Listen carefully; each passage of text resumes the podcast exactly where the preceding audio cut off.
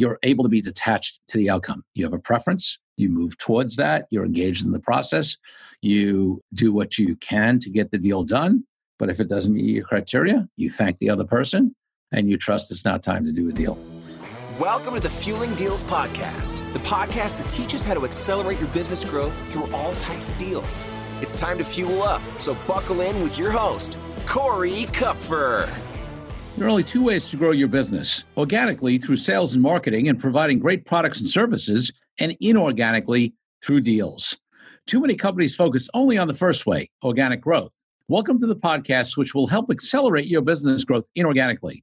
My guests are a huge variety of deal makers and experts on all types of deals who have personal experience that can help you grow, get clear, learn best practices, and avoid mistakes. We discuss everything from large, complex mergers and acquisitions to smaller deals that you could do even without significant capital. Today is a solo cast, and I'm going to be talking about negotiating. Now, we've addressed negotiating on a few uh, prior episodes of this uh, podcast in various forms. There was episode 10, where I talked about key steps to maintain healthy negotiations, and that came out of um, some particular negotiations I was having at the time and some lessons that I thought about. Episode 21, we had Greg Williams on as a guest, uh, and that episode was the art of negotiation and uh, reading body language, because uh, Greg Williams is a phenomenal body language reading expert, and he provided great value there. And then on episode 31, we had Cindy Watson as a guest, and that was uh, uh, an episode on capitalizing on your circumstances to become a successful negotiator. And she's a labor attorney in Canada and does uh, negotiating work with uh, mainly with women, but uh, gave some general great negotiating advice on that episode as well. Um, but negotiating is such an important part not only of deal making uh, but really of uh, business success in general and I wanted to spend some more time on it. And in fact, I'm going to spend probably the next two or three episodes uh, talking more specifically about negotiating and, and, and even more specifically about authentic negotiating, which is my brand of negotiating. Um, many of you know I have a book out on uh, authentic negotiating, came out a couple years ago, an Amazon bestseller. Um, but I know that not everybody has read the book. Uh, and I know that the listeners here uh, you know, may not have, um, uh, especially as we've grown our listener base over this past, you know, uh, uh whatever it's been, uh, uh, almost a year of podcast episodes. Not everybody has is that familiar with my negotiating content, and I, you know, I want to bring some of it here. Um, you can always pick up the book, Authentic Negotiating. Um, you know, if you want to read more, it's um, you know on Amazon, Barnes and all that kind of stuff, and also there's an Audible version. But Today, I want to talk about in this segment, uh, I'm going to talk about the fundamental framework that I have in my book and also that I do in my negotiating speeches and trainings and workshops, which I do many of. Um, and you know would, would of course be happy to come to your company or association or organization or entrepreneurs organization or YPO chapter, um, you know, and speak about.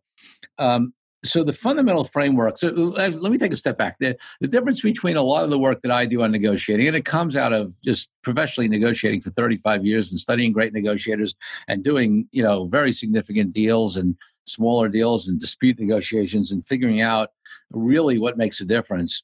And one of the big differences between authentic negotiating and a lot of the trainings out there is that most of the trainings out there focus on a tactical and strategic level and you know, a lot of them were like, okay, here's a, here's a, here are certain tactics, here are certain counter tactics to those tactics, here are counter tactics to the counter tactics. And frankly, uh, as I've uh, discussed in the book, and you know, and, and and the other content I put out, a lot of those are manipulative. And frankly, you know, at a low level, if you're negotiating about somebody with no sophistication and you're in a transactional mode and you don't care about your reputation or what they think, meaning that that should never be the case. But if that's the case, some of these kind of manipulative tactics, quote unquote, work on a temporary basis.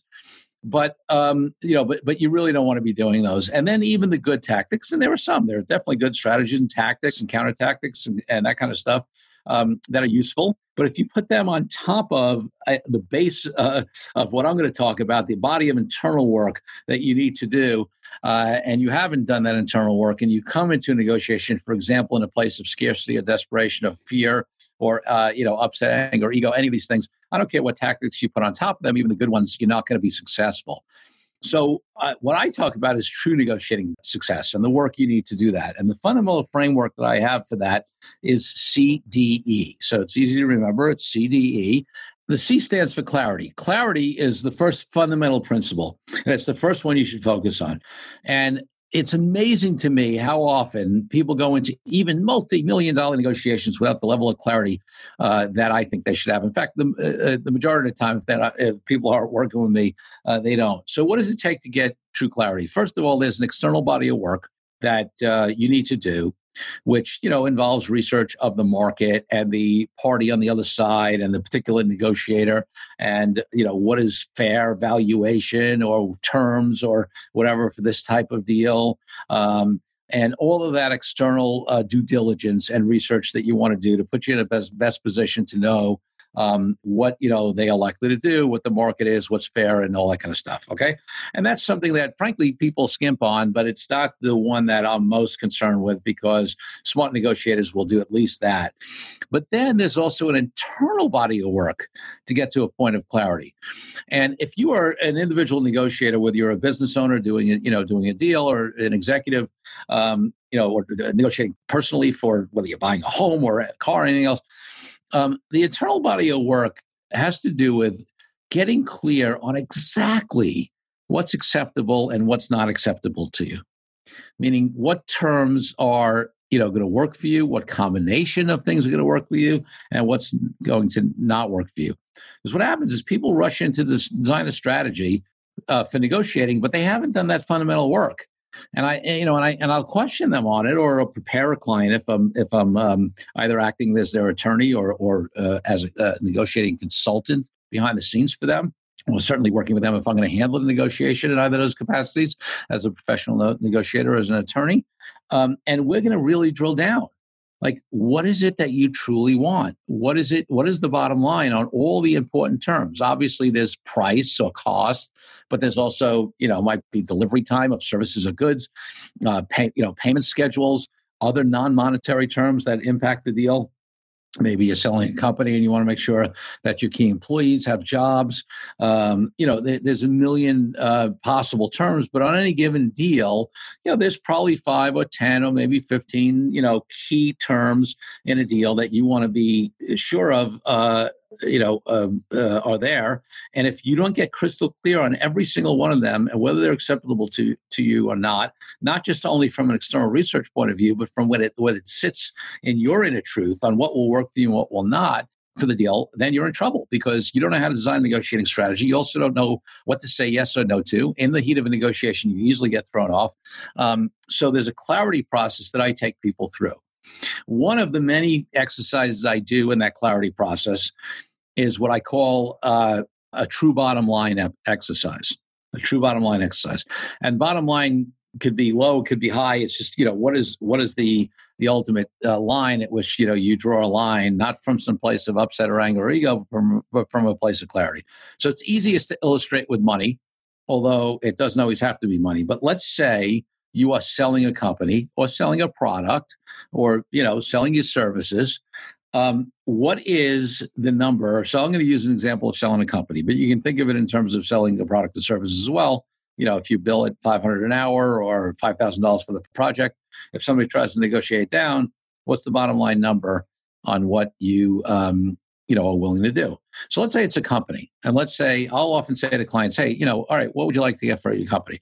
Well ideally corey i'd love to get $12 million for my company right or 1.2 million or 120,000 just don't get worried about the multiples it could be 12 billion it could be the, the principles apply the same so let's use an example of 12 million i'd love to get that okay what would you be you know pretty happy with oh 11 million what's your bottom line the you know 10 million Okay, so your bottom line is 10 million. You won't take anything less than that. Nope, I won't take anything less than $10 million.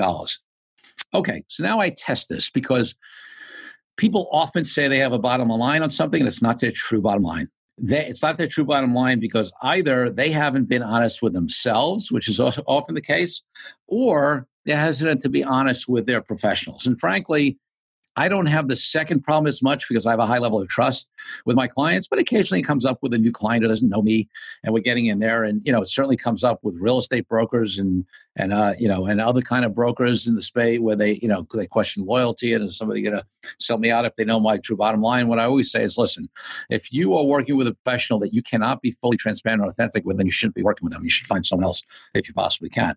Let's eliminate that for a second. The, the other big piece is that people think that's their bottom line, but when push comes to shove, they may make a different decision. So I test it with my true bottom line exercise. How do I test it? Well, in the case of money, I call it not a penny less than. So I'll say to them, okay, good. Let's say you have a dozen ter- uh, terms of the deal that are important. You've gotten clarity on every single one of them as to uh, what is acceptable to you. One of those terms is that $10 million minimum uh, purchase price, right?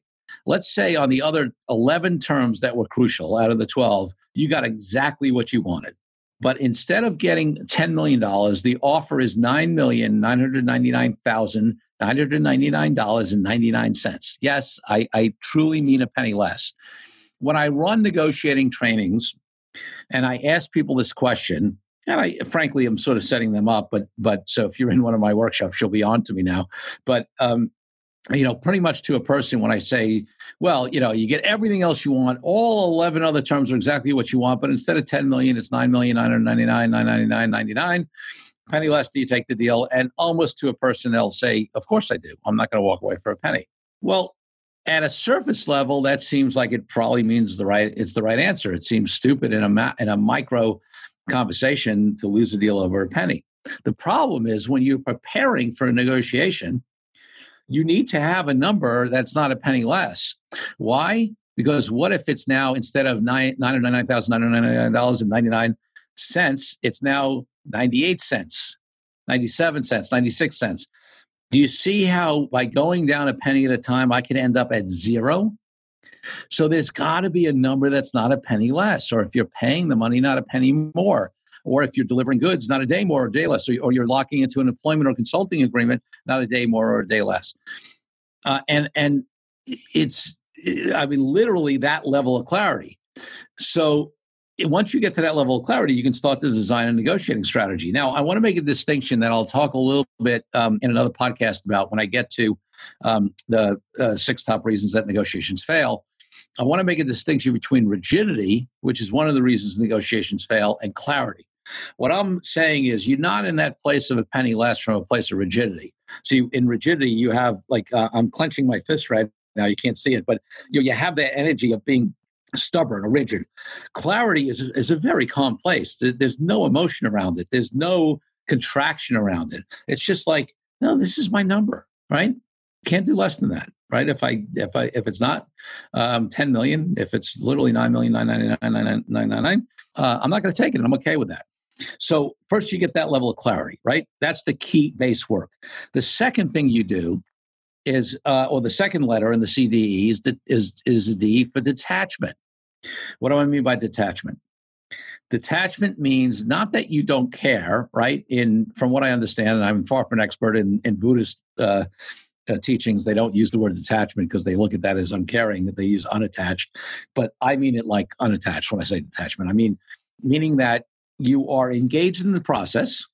You can even not only could you, but you should have a preference. If you and I are negotiating a deal, I should have a preference. I get the deal done with you and you with me because why else are we wasting our time? But ultimately, we need to be detached to the outcome. We need to say, hey, we got super clear in our clarity process on exactly what works for us and what doesn't work for each of us. And we'll either get that or we won't. And if we don't, we are equally, or I am, you know, equally okay with not doing the deal as I am doing the deal. And this is an amazing, this is, you know, the simplest maybe concept to understand and one of the hardest ones to actually implement. But every master negotiator I know is willing to walk away from a deal if it doesn't meet their criteria. And by the way, here's the key. They don't do it from a place of upset, anger, ego. They don't come from a place of judgment. You are not a jerk or, you know, or any other bad name I can call you on the other side of the table because we didn't get a deal done it's just that my objectives on what I need to be willing to do a deal don't meet your objectives on what you need to do a deal right now.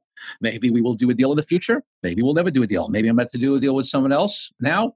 Maybe it's not time for me to do a deal. So being detached comes down comes down to a, a level of um, trust, right? To having a deep trust that if you're meant to do a deal, you'll do it. If you don't, you won't.